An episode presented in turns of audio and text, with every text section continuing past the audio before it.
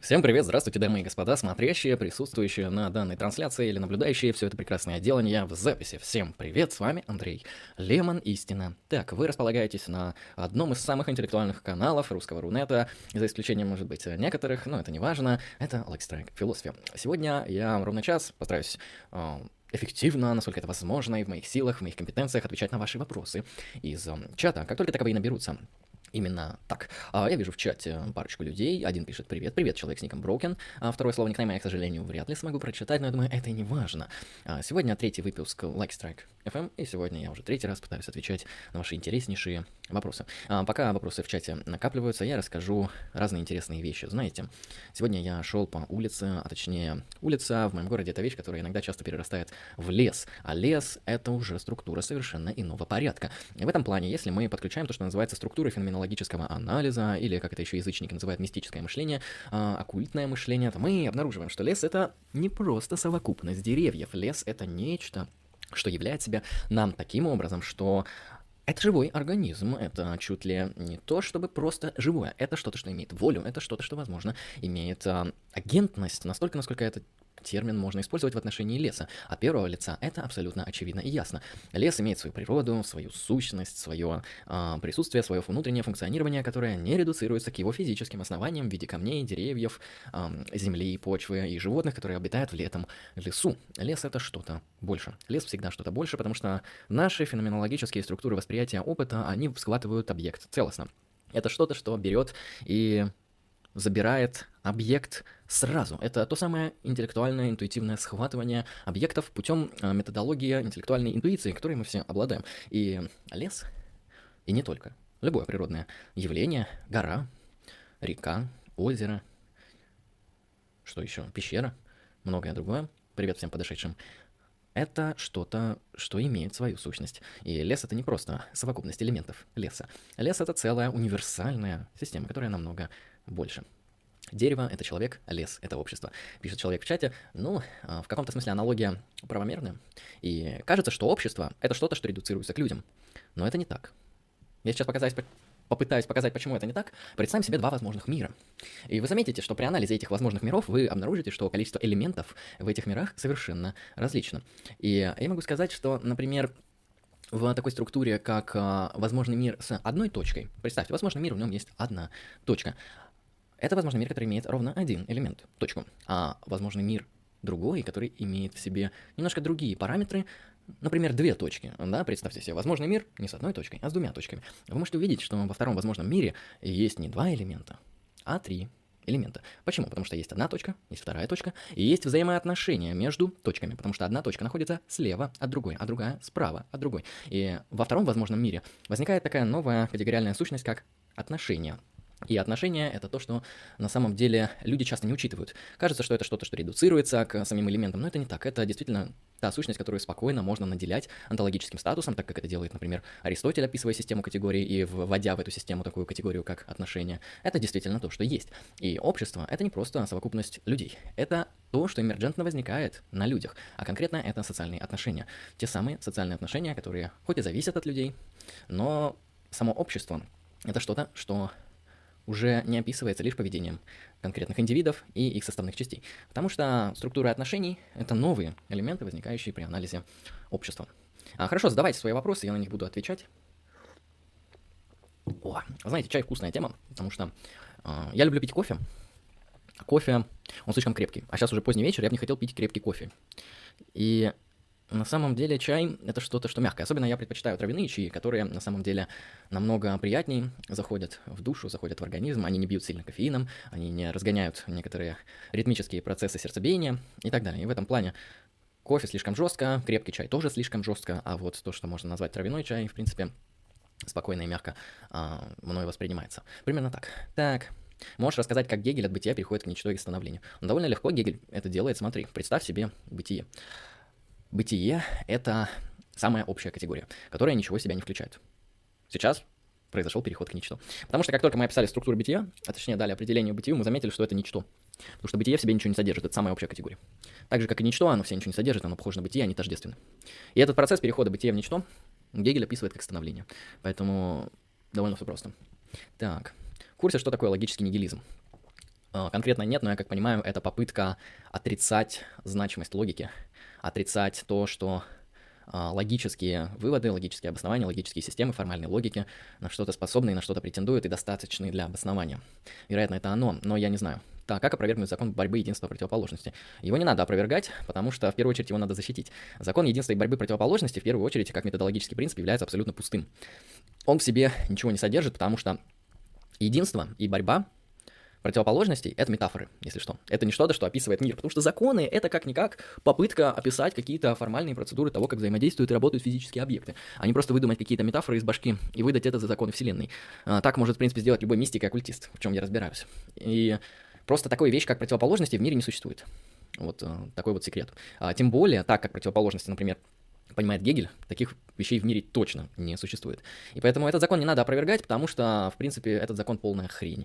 И он не работает. Если начать его прояснять, не на примерах, а на формальных процедурах, если начать попытаться обозначить каждый формальный элемент борьбы, единства, противоположностей, вы поймете, что это всего лишь не закон, а описательная метафора. Потому что закон — это вещь не только, которая описывает какое-то явление, но и также может неплохо предсказывать поведение того или иного объекта, что данный закон, да и вообще вся диалектика не делает. Более того, я скажу, что сам Гегель, он не считал, что диалектика, в принципе, который уже позднее изобрел такой черт, как Энгельс, она описывает мир, но не предсказывает мир. Даже сам Гегель это считал, то есть он просто, грубо говоря, наблюдает то, каким образом человеческий дух, то есть мышление, развивается в течение жизни человечества. И он показывает, что, вот видите, люди движутся по определенному телеологическому пути. Люди имеют в себе определенные принципы и законы, на основании которых их человеческие институты строятся и развиваются. То есть, как ни странно, Гегель прогрессивист. Но так как он это все описывает, это все тезис, антитезис, синтез, да, вот этот закон единства борьбы противоположностей, который дальше уже актуализируется в Диамате, все это не имеет какого-то такого серьезного предсказательного значения. Это скорее просто то, что называется описательная модель, причем не самая успешная, потому что она прекрасно описывает явление, но она его не объясняет. Помимо описания должно быть неплохо объяснение. Иногда люди это забывают. Поэтому скажу тебе на это так, гимнософист. Как ты относишься к Триеру и его фильмам? Мне не нравятся все фильмы Триера, однако мне нравятся конкретные его работы, которые, на мой взгляд, достаточно хороши. Мне нравятся два фильма буквально. Один больше нравится, другой меньше. «Дом, который построил Джек» — один из, наверное, самых вообще замечательных фильмов, снятых за всю историю человечества. Очень интересный, очень глубокий, эстетичный, наполненный различными смыслами. Его можно долго промысливать, с точки зрения эстетики он довольно качественно, хорошо снят. То есть фильм практически по всем элементам, и по сценарию, и по сюжету, и по каким-то идеям, по эстетике, крутой. Поэтому «Дом, который построил Джек», я могу сказать, что это тот фильм, который мне действительно нравится. Я смотрел много фильмов Триера. Вот как этот фильм, про бабу-то, Милан, что там... «Нимфоманка» или... Ну, вы поняли, короче, в чате напишите про бабу, которая любит, ну, сами понимаете, чем заниматься. Вот фильм «Херня», скучно. Посмотрел «Антихрист». Эстетически фильм приколен. С точки зрения задумки, мне кажется, фильм сложен. Не то чтобы он прям непонятен, но, мне кажется, там слишком какое-то неадекватное нагромождение всего. И скорее фильм «Антихрист», он подойдет для людей такого психоаналитического склада ума и образования, потому что там вот эти мотивы, они лучше прослеживаются. «Нимфоманка», да, пишет, спасибо. Но «Антихрист» мне понравился, он интересный. Там тоже много отсылок, и с точки зрения кадра он, конечно, тоже неплохо снял. Хотя он более скучный, чем, конечно же, «Дом, который построил Джек». Все остальные фильмы мне не понравились. У Триера. Лучшие философские фильмы, по твоему мнению? Знаешь, это сложный вопрос, действительно, потому что, на самом деле, можно долго спорить, может ли философия как-то реализовывать... Точнее, может ли фильм как-то реализовывать философские идеи? На мой взгляд, может, но не так эффективно, как что-нибудь еще. Как, например, философский текст. Философский текст это намного лучше делает. Или философский стрим. Смотрите, ну какой фильм я могу выделить с точки зрения философских каких-то идей? Ну, практически любые киберпанк-фильмы, какой-нибудь «Бегущий по лезвию», ну, первая часть точно. Там много вопросов таких околофилософских, связанных с антропологией человека, поднимаются. Фильм «Заводной апельсин» делает акцент на проблему свободы воли. Это философская проблема. Ну и также на вопросы, скорее, юридического характера, но они исследуются также в контексте философии. Это вопросы наказания. То есть можно ли... Вылечить преступника — это, на самом деле, не столько прикладной вопрос, сколько философский. И, ну, если кто-то смотрел фильм «Престиж», если вы помните вот эту вот машину, которая создает копии, то это нас также отсылает к философским размышлениям из метафизического кейса про тождество. Но, на мой взгляд, это недостаточно, чтобы назвать этот фильм философским. Кто-то может сказать, что «Матрица» — философский фильм, смотрите, там вот типа мы в симуляции, вот эти все проблемы симуляции. Ну, по-моему, скука, по-моему, не очень. В общем... Наверное, больше я не смогу выделить. Пусть будет вот эти. Кстати, если вы считаете, что какие-то фильмы неплохо выражают те или иные философские идеи, можете также их в чат написать, можно это даже будет прокомментировать. Так, как относишься к Григорию Сковороде? Это какой-то украинский поехавший черт, вообще ничего про него не знаю, кроме вот этого. Я очень скептически отношусь к украинским мистикам, скажем так. Так, дальше. Человек делает вывод, что философия сознания есть феноменология или эмерджентология, но ни в коем случае не явлениология. Философия сознания — это метафизика, потому что вопрос души, что такое душа, то же самое. Это, в принципе, сознание, душа — это синонимичные термины. Что такое сознание — это вопрос метафизики. То есть существует ли оно, метафизический вопрос. Мы можем также отвечать на вопрос, можно ли его познать. Это уже будет вопрос эпистемологии в философии сознания. Но на данный момент философия сознания — это вопрос метафизики, как-никак. Так, что тут еще интересного? Про формы абсолютного духа знаешь, искусство, религия, философия. Как он к ним приходит? Ну, довольно легко, то есть у него дух развивается диалектически, из объективного духа у нас идет переход к абсолютному духу, именно диалектически, на логических ступенях. Ну и абсолютный дух — это вот такая высшая степень свободы, то есть искусство — это менее свободный абсолютный дух, религия более свободная, и философия как такая вот чистое мышление, чистое концептуальное развитие. Философия — это лучшая сфера для... Ну, в смысле, это и есть абсолютный дух, который максимально свободен. Потому что искусство — это символика, религия — это вера, а вот философия — это концептуальный анализ, это мышление. И с точки зрения Гегеля, философия — это последняя стадия развития абсолютного духа. Ну и, соответственно, Гегель, как открыватель всего этого процесса развития абсолютного духа, является тем философом, через которого говорит этот абсолютный дух, рассказывает про самого себя, и более того, на Гегеле абсолютный дух, с точки зрения Гегеля, завершает свою философию. Так, какие у тебя любимые художественные писатели? Я не читаю художественную литературу, но мне нравится какая-нибудь попса типа Лавкрафта, типа Пушкина и типа Шекспира. Мамлеев мне нравится еще, Достоевский хороший. Исповедь Толстого мне понравилась. Что еще? Державин хороший. Произведение Бога прикольное. Ну, пусть будет так. Далее. «Суд над Богом». Я «Суд над Богом» не смотрел, он у меня в списке висит. Если я его посмотрю, я смогу прокомментировать, но мне кажется, да, там есть такая специальная топика в... философия, раздел «Философия религии». И мне кажется, человек, который эксперт философии религии, он, в принципе, «Суд над Богом» оценит с высокой философской позиции. Но я еще не смотрел. Я как только посмотрю, дам вам свой отчет. Тарковский. Мне кажется, Тарковский — это автор, который делает больше акцент на эстетику, нежели на смысл. Ну и в то же время я очень мало смотрел Тарковского, это слишком душно. То есть я посмотрел Тарковского, фильм «Андрей Рублев», и то не особо. То есть мне понравилось вот описание конфликта между языческим мировоззрением и христианским мировоззрением. Довольно неплохо он там воспроизведен. Но мне кажется, это не настолько философия, это скорее похоже на такой вот религиозный, культурологический, социологический анализ, нежели философский. Так, дальше. «Призрак в доспехах» или «Ergo Proxy».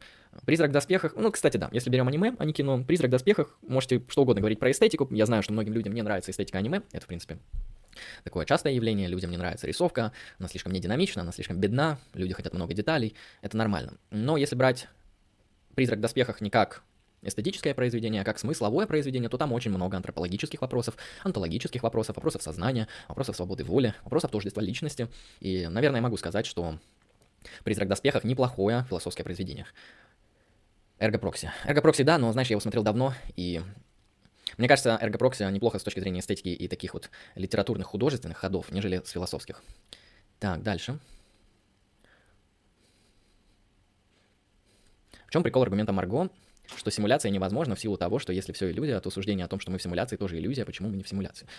Ну, это, кстати, не аргумент Марго, это просто развитие мысли Хилари Паттнама, насколько я понимаю. Хотя я тоже могу ошибиться. В общем, эта тема где-то была в аналитической философии, уже у кого-то воспроизведена. Смотри, этот аргумент в следующем. Симуляция — это ложная реальность. Каждый элемент ложной реальности является ложным. Наше высказывание о том, что мы в симуляции, является элементом симуляции. Наше высказывание о том, что мы в симуляции, ложно. Мы не в симуляции. Типа того. Вот так этот аргумент работает. Так.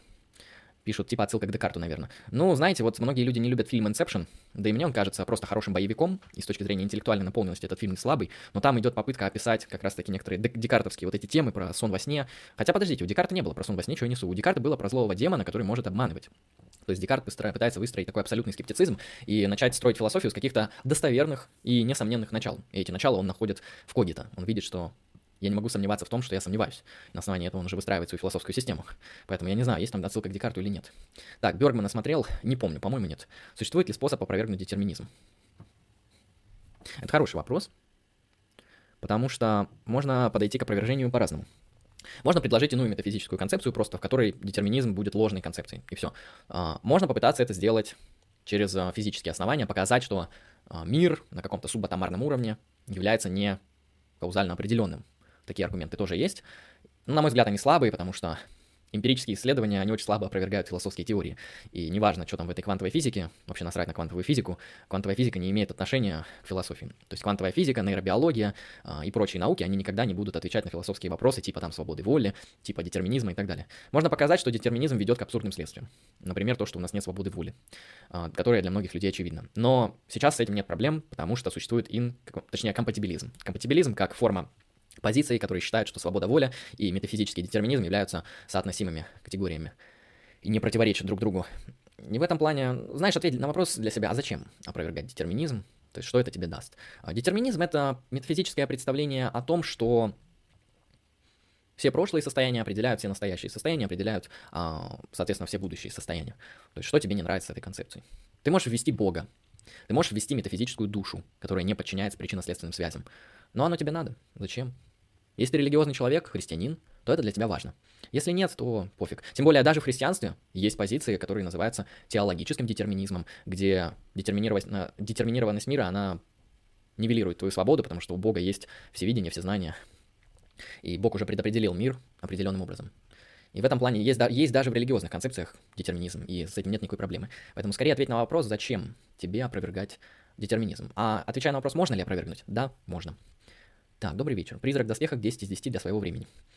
Ну, я не смотрел «Призрак в доспехах» в тот момент, когда он вышел, потому что это было довольно давно. Я его смотрел, наверное, в том году, и он мне показался душноватым, но неплохим аниме. Там вроде диалектика Гегеля где-то там была, и вот такие... Я это даже, по-моему, назвал в момент просмотра что-то типа эволюционное гегельянство или что-то такое.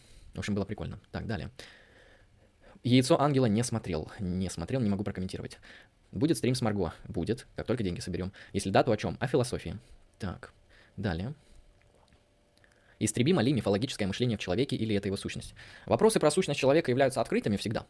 Но лично я считаю, что миф, или как бы это объяснить, некоторое нарративное мышление, нарративная форма организации своей практической рациональности для человека является чем-то вот действительно необходимым. Потому что человек, он, грубо говоря, как только он попадает в общество, в котором существуют нарративы, то есть это любое общество, которое пользуется языком, он уже впадает в структуру мифологического мышления. И здесь... Я думаю, очень сложно ответить на вопрос, можно ли истребить мифологическое мышление. Наверное, можно, если мы определим, что такое миф. Вот, например, я думаю, все согласны, что миф про Зевса — это миф. Мы, наверное, все согласны, что миф про теории заговора также является мифом. Но, например, научная степень в университете — это миф. Например, деньги как институт — это миф или что? И в какой-то момент, когда мы начнем анализировать миф, мы заметим, что миф — это вообще тотальность. Миф — это что-то, что буквально везде. Везде, где есть рассказ, нарратив, языковая структура, повествование, последовательный сюжет, все это является мифом. И вопрос уже стоит в следующем. Это миф религиозный или секулярный? И здесь уже, я думаю, каждый решит сам, быть им религиозным человеком или секулярным, атеистом или профаном. Стоп, это же одно и то же. В общем, вы поняли. Поэтому я думаю, ну нет, мифологическое мышление — это нарративное мышление. Человек, как только получает язык, начинает им пользоваться в совокупности с другими людьми, то он попадает просто в мифологическое пространство, и из мифа нельзя выйти, просто миф — это тотальность. Так... Найс, зашел на стрим про философию, спрашивает про аниме. Ну, спроси что-нибудь про философию, без проблем. Так, от философии до аниме один шаг. Возможно ли как-то обойти гильотину Юма? Да, возможно.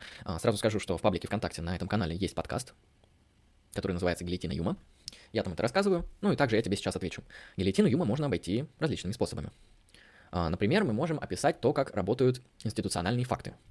Примерно так гильотину Юма обходит такой известный философ, как Джон Сёрль. Вы, наверное, слышали, он до сих пор живой, хотя ему очень много лет. Он довольно популярный аналитический философ, который разработал теорию тождества философии и сознания, который работал над теорией речевых актов Остина. В общем, серьезный философ, интересный и довольно просто пишущий. Как он обходит гильотину Юма? Ну, я вам просто приведу пример, каким образом из факта мы можем вывести должное. Например, факт. Я говорю своему другу Антону: «Антон, я отдам тебе 200 рублей через 2 недели». Исходя из этого факта, я должен отдать Антону 200 рублей через 2 недели. То есть из факта произнесения определенных слов я попадаю в ситуацию долженствования. Так работают обещания. И обещания — это структура, которая легко обходит гильотину Юма, потому что факты, они создают должное в структуре обещания. Джон Сёрль это прекрасно анализирует. Вы можете это почитать у него самого, посмотреть и понять, как это все работает глубже. Также давай еще какой-нибудь пример приведу, где гильотина Юма не работает. Гильотина Юма не работает, если мы придерживаемся аристотелийского взгляда на мир. Ну, например, Я говорю, что мои наручные часы, они плохо показывают время. Они его показывают неправильно, не точно, они глючат, они ломаются, и их заряда не хватает на весь день даже. Я говорю, это плохие часы. И я могу сказать, что здесь мы из факта просто вот выводим должное. Из факта того, что часы не исполняют свою функцию, не исполняют свою цель, они являются плохими часами. Также, например, когда мы говорим о факте, что человек является капитаном корабля. Это факт. Можно даже верифицировать, посмотреть юридические документы и так далее. Человек является капитаном корабля. Капитан корабля — это факт, который обязует человека выполнять обязанности капитана корабля. То есть из того факта, что человек является капитаном корабля, он должен делать то, что должен делать капитан корабля. Ну, вы понимаете. И в этом плане гильотина Юма, она во многих случаях не работает. В зависимости от ваших метафизических, метаэтических взглядов на моральную онтологию, вы можете ее спокойно обходить так, как вам это необходимо. Так, что думаешь о Мураками? Не читал Мураками, я очень скептически отношусь к литературе с Востока. То есть я могу читать русскую литературу с легкостью, я могу читать западную литературу, потому что, например, западные языки, они как-никак находятся с русским языком в одной языковой семье, плюс-минус. Ну, например, там английский, французский, немецкий и русский — это одна языковая семья. А вот японский, ну, простите, это другая языковая семья, это другая традиция, перевод все искажает, причем не немножко, а, я думаю, фундаментально. И я не вижу смысла читать восточную литературу не в языке оригинала, раз, а даже если бы я умел, мне просто не нравится восточная культура. Мне не нравится Китай, мне не нравится Япония, мне не нравится Индия, для меня это все скучно. Так, далее. Ну, давай посмотрим, что ты там написал про симуляцию. А почему из симуляции предполагает ложность всего, поэтому суждения о ней тоже ложны, вытекает симуляции не существует, а для нас окружающий мир реален, а лишь для создателей симуляции иллюзия. Если я понял, что ты написал, я тебе объясняю. То есть симуляция, вот я тебе даю определение симуляции. Симуляция — это ложная реальность. В ложной реальности все ее элементы являются ложными, включая утверждение изнутри этой реальности, то, что это симуляция. Вот. И если это утверждение ложное, значит, мы в симуляции ложно, все, мы не в симуляции.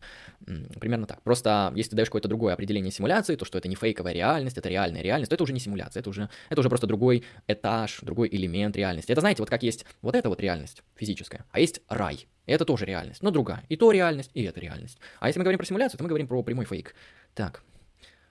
Слышал про такого персонажа, как Тимоти Лари. Без понятия, кто это. Я скорее про философов знаю. Тимоти Лари — это рэпер какой-то. Я слышал Тимоти, там что-то с Моргенштерном какой-то там трек написали. Вот единственное, что я слышал про Тимоти. Так. Кого про Хайдеггера прочитать? Ой, блядь, простите, я забанил случайно человека. Надеюсь, я это смогу исправить. Я хотел листануть чат и забанил тебя. Прости, пожалуйста. Ну, в общем, это случайность. Надеюсь, там на 300 секунд, а не навсегда, потому что придется потом отдельно разбанивать в канале. Что про Хайдеггера прочитать? Ну, почитай любой учебник, можешь почитать учебник МГУшный, там неплохо про Хайдеггера написано. Ну, понимаешь, Хайдеггер — это такая вещь, про которую сложно почитать изнутри, то есть, точнее, снаружи, со стороны. Хайдеггер — это вещь, в которую ты должен сам погрузиться, то есть, чтобы понять Хайдеггера, нужно стать хайдеггерианцем. То есть, даже если ты прочитаешь Хайдеггера, даже если ты его, наверное, прочитаешь на немецком, вряд ли ты поймешь Хайдеггера, потому что Хайдеггер — это образ жизни. Хайдеггер — это тот тип философии, который ты не можешь понять путем чисто теоретического обоснования, потому что Хайдеггер — это образ жизни. Это, знаете, вот часто люди говорят, что как я могу понять философию Плотина? Вот что-то читаю, ничего не понимаю. Потому что философия Плотина — это вещь, которую нужно не понимать. Философия Плотина — это вещь, которой нужно жить. И когда вы читаете Плотина, то вы это читаете, чтобы практиковаться в познании единого, а не для того, чтобы знать, как там думал Плотин. Также и с Хайдеггером. И поэтому Хайдеггера нужно интуитивно схватывать. Что почитать про Хайдеггера? Ну, почитай учебную литературу, чтобы сформировать какую-нибудь систему, то есть МГУшный учебник, почитай, как антисериально описывает Хайдеггера. Довольно кратко, лаконично. С этим каркасом уже старайся подойти к самому Хайдеггеру. Пытайся схватывать, пытайся проживать, пытайся это осмысливать на практике. И все это поможет тебе вжиться в Хайдеггера, если этот философ тебе интересен. Если нет, то к черту. Так. С Хайдеггером, как и с Ницше, лучше прожить это, чем понять. Ну, Стас Улин правильно пишет, я с ним согласен. Хотя Хайдеггер, он более концептуальный и более ясный, на удивление, чем Ницше, потому что Ницше, если что, напомню, кажется, что это философ, но это человек, который пишет художественные тексты. Его философская работа, наверное, одна. Ну ладно, две. «Антихрист» и «Генеалогия морали». Они выглядят как философские работы, плюс-минус он производит определенный генеалогический анализ. Все остальные работы — это либо цитаты Волка, либо поэмы, либо какие-то художественные тексты, что не очень похоже на философию. Так. Так, тут рассказывают, кто такой Тимоти Лари. Американский писатель, психолог, участник каких-то там психоделических разборок. Не одобряем психоделические препараты там и прочее такое себе. Окей. Счастье ему в руки. Так, является ли абсолютно любая человеческая мотивация заведомо гедонистической? Или так все желания, так или иначе, сводятся к получению удовольствия? Я думаю, нет. Во-первых, кстати, то, что ты написал, это один из аргументов прямых. Ты почти слово в слово воспроизвел аргумент гедонистов. То есть один из их аргументов примерно такой там. Все желания человека сводятся к удовольствию. Нет. Есть желание человека, которое не сводится к удовольствиям. А гедонизм, он про личные удовольствия, это важно понимать.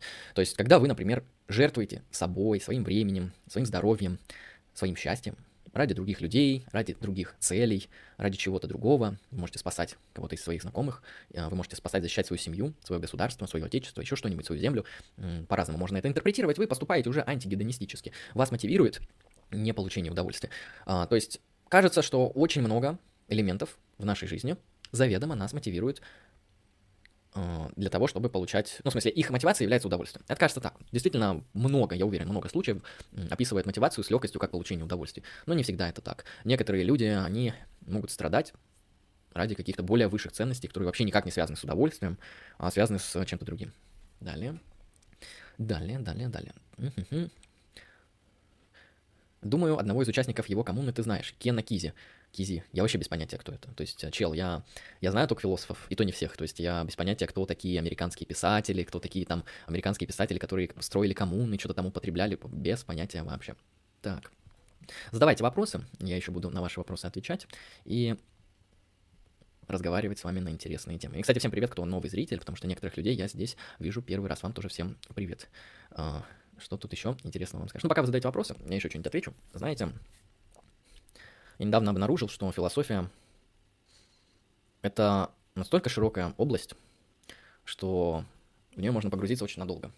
И знаете, что я еще обнаружил? Есть такая вещь, как выход из философии. И выход из философии — люди, которые занимаются философией. Просто философия — это вещь, которая затягивает. И ты, когда в нее засел, ты уже хочешь и хочешь ей заниматься, ты хочешь познать все эти теории, посмотреть, к чему это все приходит, и получить для себя ответы. Философия — это не вещь, которая дает ответы. Философия — это сложная дисциплина, которая предлагает теории при ответе на фундаментальные вопросы. Не знаю, можно ли считать это ответами или нет. Большинство людей считают, что нет. Нет, Олдос Хаксли не философ. Это, по-моему, какой-то литературный деятель. И философия, она... затягивает. И люди, которые посвящают ей много времени, они хотят из нее часто выбраться, когда она их уже заебала, их уже настолько бесит, что из нее надо как-то выйти. Но так как они просто не могут сказать, что к черту, я не буду этим заниматься, они просто переходят на нигилистические или элиминативные позиции в философии, буквально по всем вопросам. То есть в вопросах эпистемологии занимают дефляционизм, скептицизм, в вопросах сознания занимают элиминативизм, метафизику занимают либо там какой-нибудь банальный физикализм, либо еще какие-нибудь редукционный физикализм, да, то есть попытки уйти от вопросов, попытка замазать вот эти дыры и так далее. И на самом деле, если вы видите человека, который долго занимается философией или долго занимался философией, и сейчас он стоит на элиминативистских позициях, то чисто психологически мне кажется, что этот человек просто хочет выйти из нее. Но выйти из нее красиво, потому что выходить из философии тоже нужно уметь. И выйти через элиминативизм, а потом постепенный отказ от философствования — это тоже выход. Но мне такое не нравится. Далее. Вот и ваши вопросы. Выйти из философии можно, но с философией из тебя уже не выйдет. Я абсолютно согласен, это, по-моему, даже моя фраза, где-то я ее говорил на каком-то из стримах, просто потому что философия, она настолько вас изменяет. Философия настолько вам дает профориентацию, она меняет ваши структуры мышления, структуры понимания вашего мира и того подобного, что вы уже просто впитываете в себя, что такое аналитическое мышление, да, что такое концептуальный анализ, что такое попытка обнаруживать аргументы, строить логические умозаключения, выводы, доводы. То есть ваше мышление настолько меняется, триггеры, мотивации, основания вашего мышления меняются так кардинально, что даже если вы выйдете из философии, вам очень сложно будет от нее избавиться полностью. Вероятно, эти паттерны, которые вы приобрели, занимаясь критической серьезной философией на высоком интеллектуальном уровне, останутся в вас навсегда. Так. Американские писатели крутые. Ну, Лавкрафт — это же американский писатель, по-моему, да. Если английский, то ладно, просто я не шарю. Мне, например, особо нравятся Керуак и Селлинджер, помимо остальных прочих. Без понятия, кто это, не читал. Так, Андрей, расскажи, в чем нигилизм постфилософов, подробнее, почему они уходят. Ну, нигилизм, в принципе, в этом и заключается. То, что люди буквально по всем возможным вопросам, связанных с философскими концептами, занимают элиминативистские, нигилистические, агностические или просто редукционистские позиции. Это попытка уйти от ответа на вопрос. Ну, типа вас спрашивают, есть Бог или нет? Ты говоришь, агностицизм. Тебя спрашивают, мир есть, нет? Агностицизм. Спрашивают, что такое знание? Без понятия. Агностицизм. Что такое сознание? Элиминирую вопрос, агностицизм. Ну или что-нибудь такое, там, или нигилизм, или элиминативизм, типа сознание, что такое нет сознания. Добро, зло есть, нет добра, зла. Какое политическое устройство самое правильное? То, которое есть. Правильной политики не существует. И так далее. То есть люди буквально уходят от вопросов и делают это путем элиминативизма или подобного рода нигилизма. Но знаете, Ницше писал то, что из пепла нигилизма может родиться что-то крутое. Поэтому, возможно, это не так плохо. Возможно, из нигилизма, из вот этой разлагающейся гущи, которая отвратительна и мерзка. Все знают, что нигилизм — это что-то, что не очень. Это действительно плохая позиция. Но из этого нигилизма может вырасти что-то крутое. И поэтому нигилизм — это, я уверен, этап, который каждый человек в своей жизни проходит. А как он с ним справляется — это уже вопрос отдельный. Именно так. Почему они уходят? Без понятия. Некоторых людей, наверное, запаривает. Люди устают. Знаешь, а люди, они устают. Жизнь — это вещь долгая. Вот вы можете сказать, человек живет там сколько? 60-70 лет, это мало. Нет. Человеку уже в 30 лет скучно. Человеку бывает в 20 с чем-то скучно, но это реже.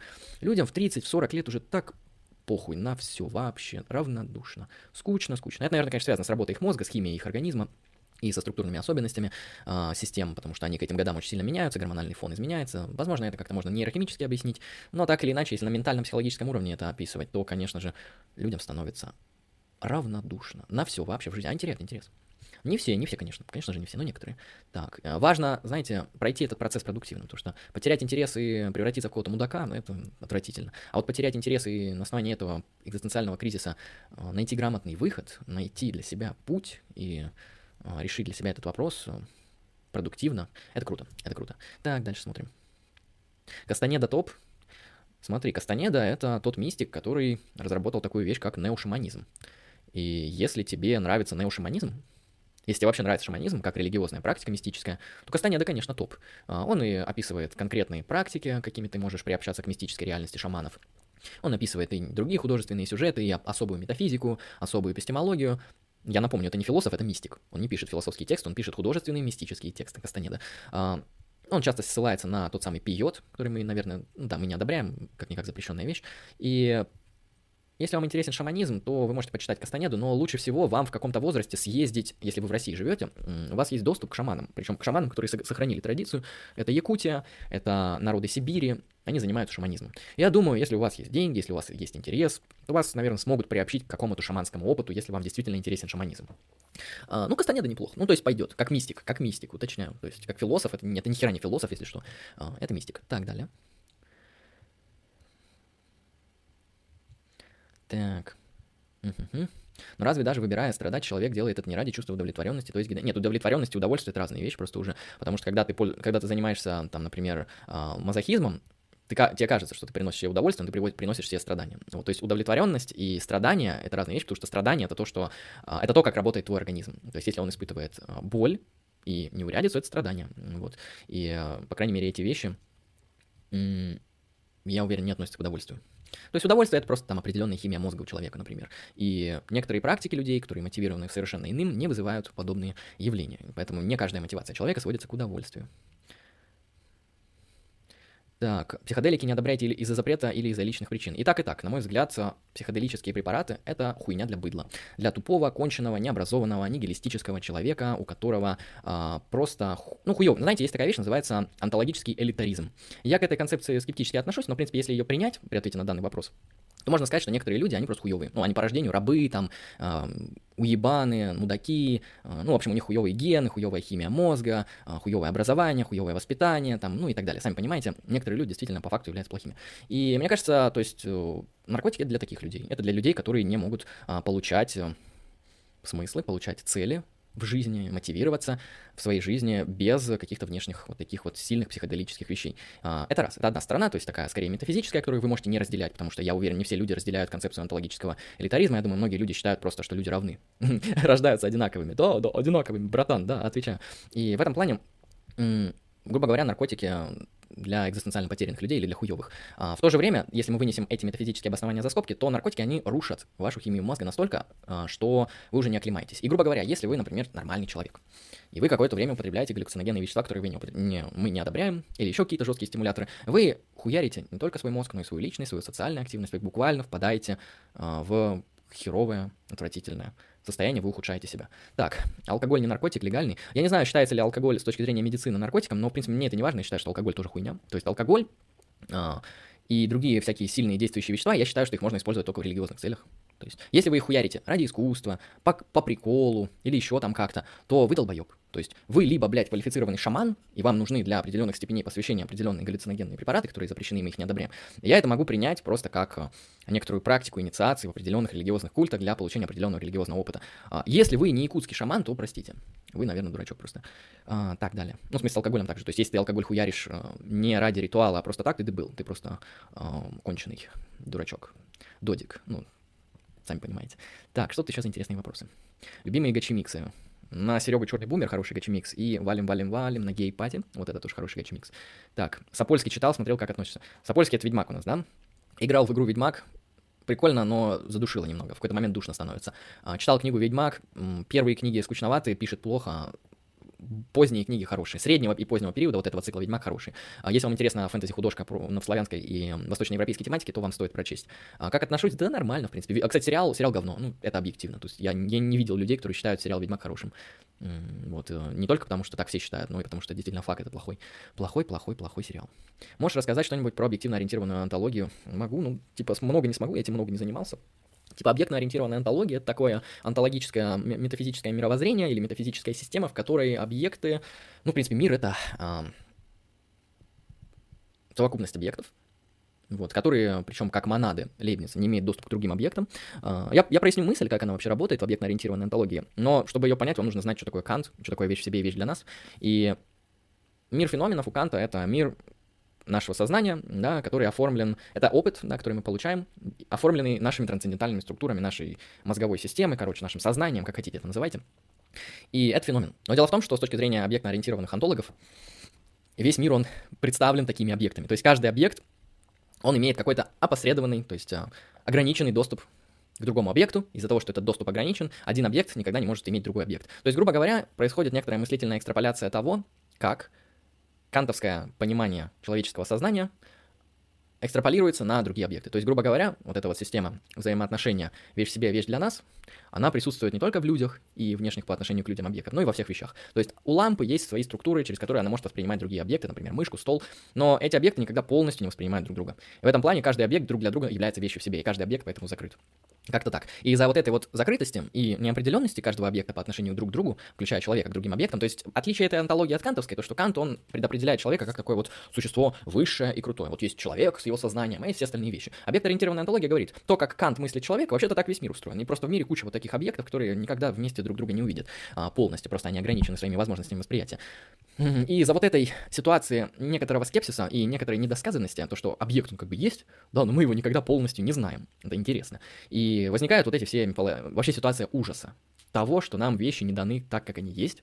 Того, что вещи не присутствуют полностью. То есть у вещей есть какая-то темная сторона, есть какая-то та самая вещь, которая относится к щупальцам там, и так далее. И в этом плане, Данила, я тебе могу сказать, что объектно-ориентированная антология — это просто один из видов плоской антологии, которые развивают вот идеи Квентина Моису, Канта, кантианской такой континентальной мысли. Что думаешь об идеях Кропоткина? Ну, анархист как анархист. Вот, русская философия, кстати, она в истории философии, особенно западной, такой вот развитой, она попала именно за счет политических идей. То есть Кропоткин, Бакунин — это люди, которые попали в историю философии, и не просто потому, что их туда записали, чтобы кто-то был, а потому что это люди, которые действительно разрабатывали политические идеи анархокоммунизма, вот такого анархосиндикализма. Ну, я не совсем анархист. И тем более я, наверное, с очень сильной натяжкой могу назвать себя коммунистом, то есть я не коммунист, я очень скептически отношусь к коммунизму, скорее отрицательно, и поэтому к их идеям я отношусь не очень. Но как вклад в анархическую мысль, они, конечно, молодцы. Могу прокомментировать так. Так, вот тут люди соглашаются по поводу веществ. Молодцы, одобряем вас. Так, а что по поводу ненаркотических веществ? Энергетики и кофеин.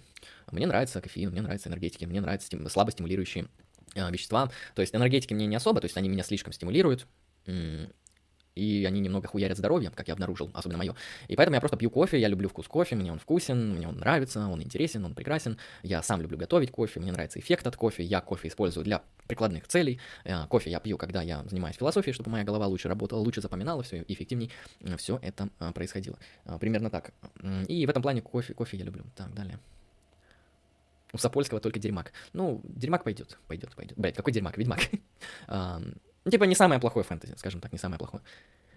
Чем отличается онтологический элитаризм от аксиологического? Ну, онтологический элитаризм — это метафизическая картина мира, а аксиологический элитаризм — это ценностная картина. То есть онтология — это то, как мир устроен, это то, как вещи существуют, а аксиология — это про ценности, это то, что такое хорошо и что такое плохо. И аксиологический элитаризм подразумевает иерархию по степеням ценности, а онтологический элитаризм подразумевает иерархию по типу вещей. Довольно просто. Так...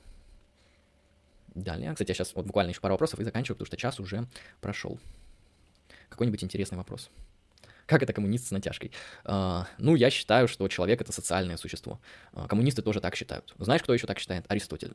Я разделяю много взглядов Аристотеля, поэтому могу сказать так. Что думаешь про Dark Souls? Я думаю, это очень сложная игра, я не люблю сложные игры. Сложные игры — это какая-то хуйня, на которую ты должен тратить нервы, силы. То есть игры — это развлечение и расслабление. Игры — это не что-то, что должно отнимать у тебя ментальные ресурсы, насиловать твою ментальность, отнимать у тебя силы, вызывать у тебя состояние ярости и так далее. Поэтому если эта хрень не приносит тебе деньги, то к чертовой матери этот Dark Souls и прочие сложные игры. То есть если ты какой-то там профессионал, и за это тебе платят деньги, или ты эту игру стримишь, и за это тебе платят деньги, то вообще без проблем.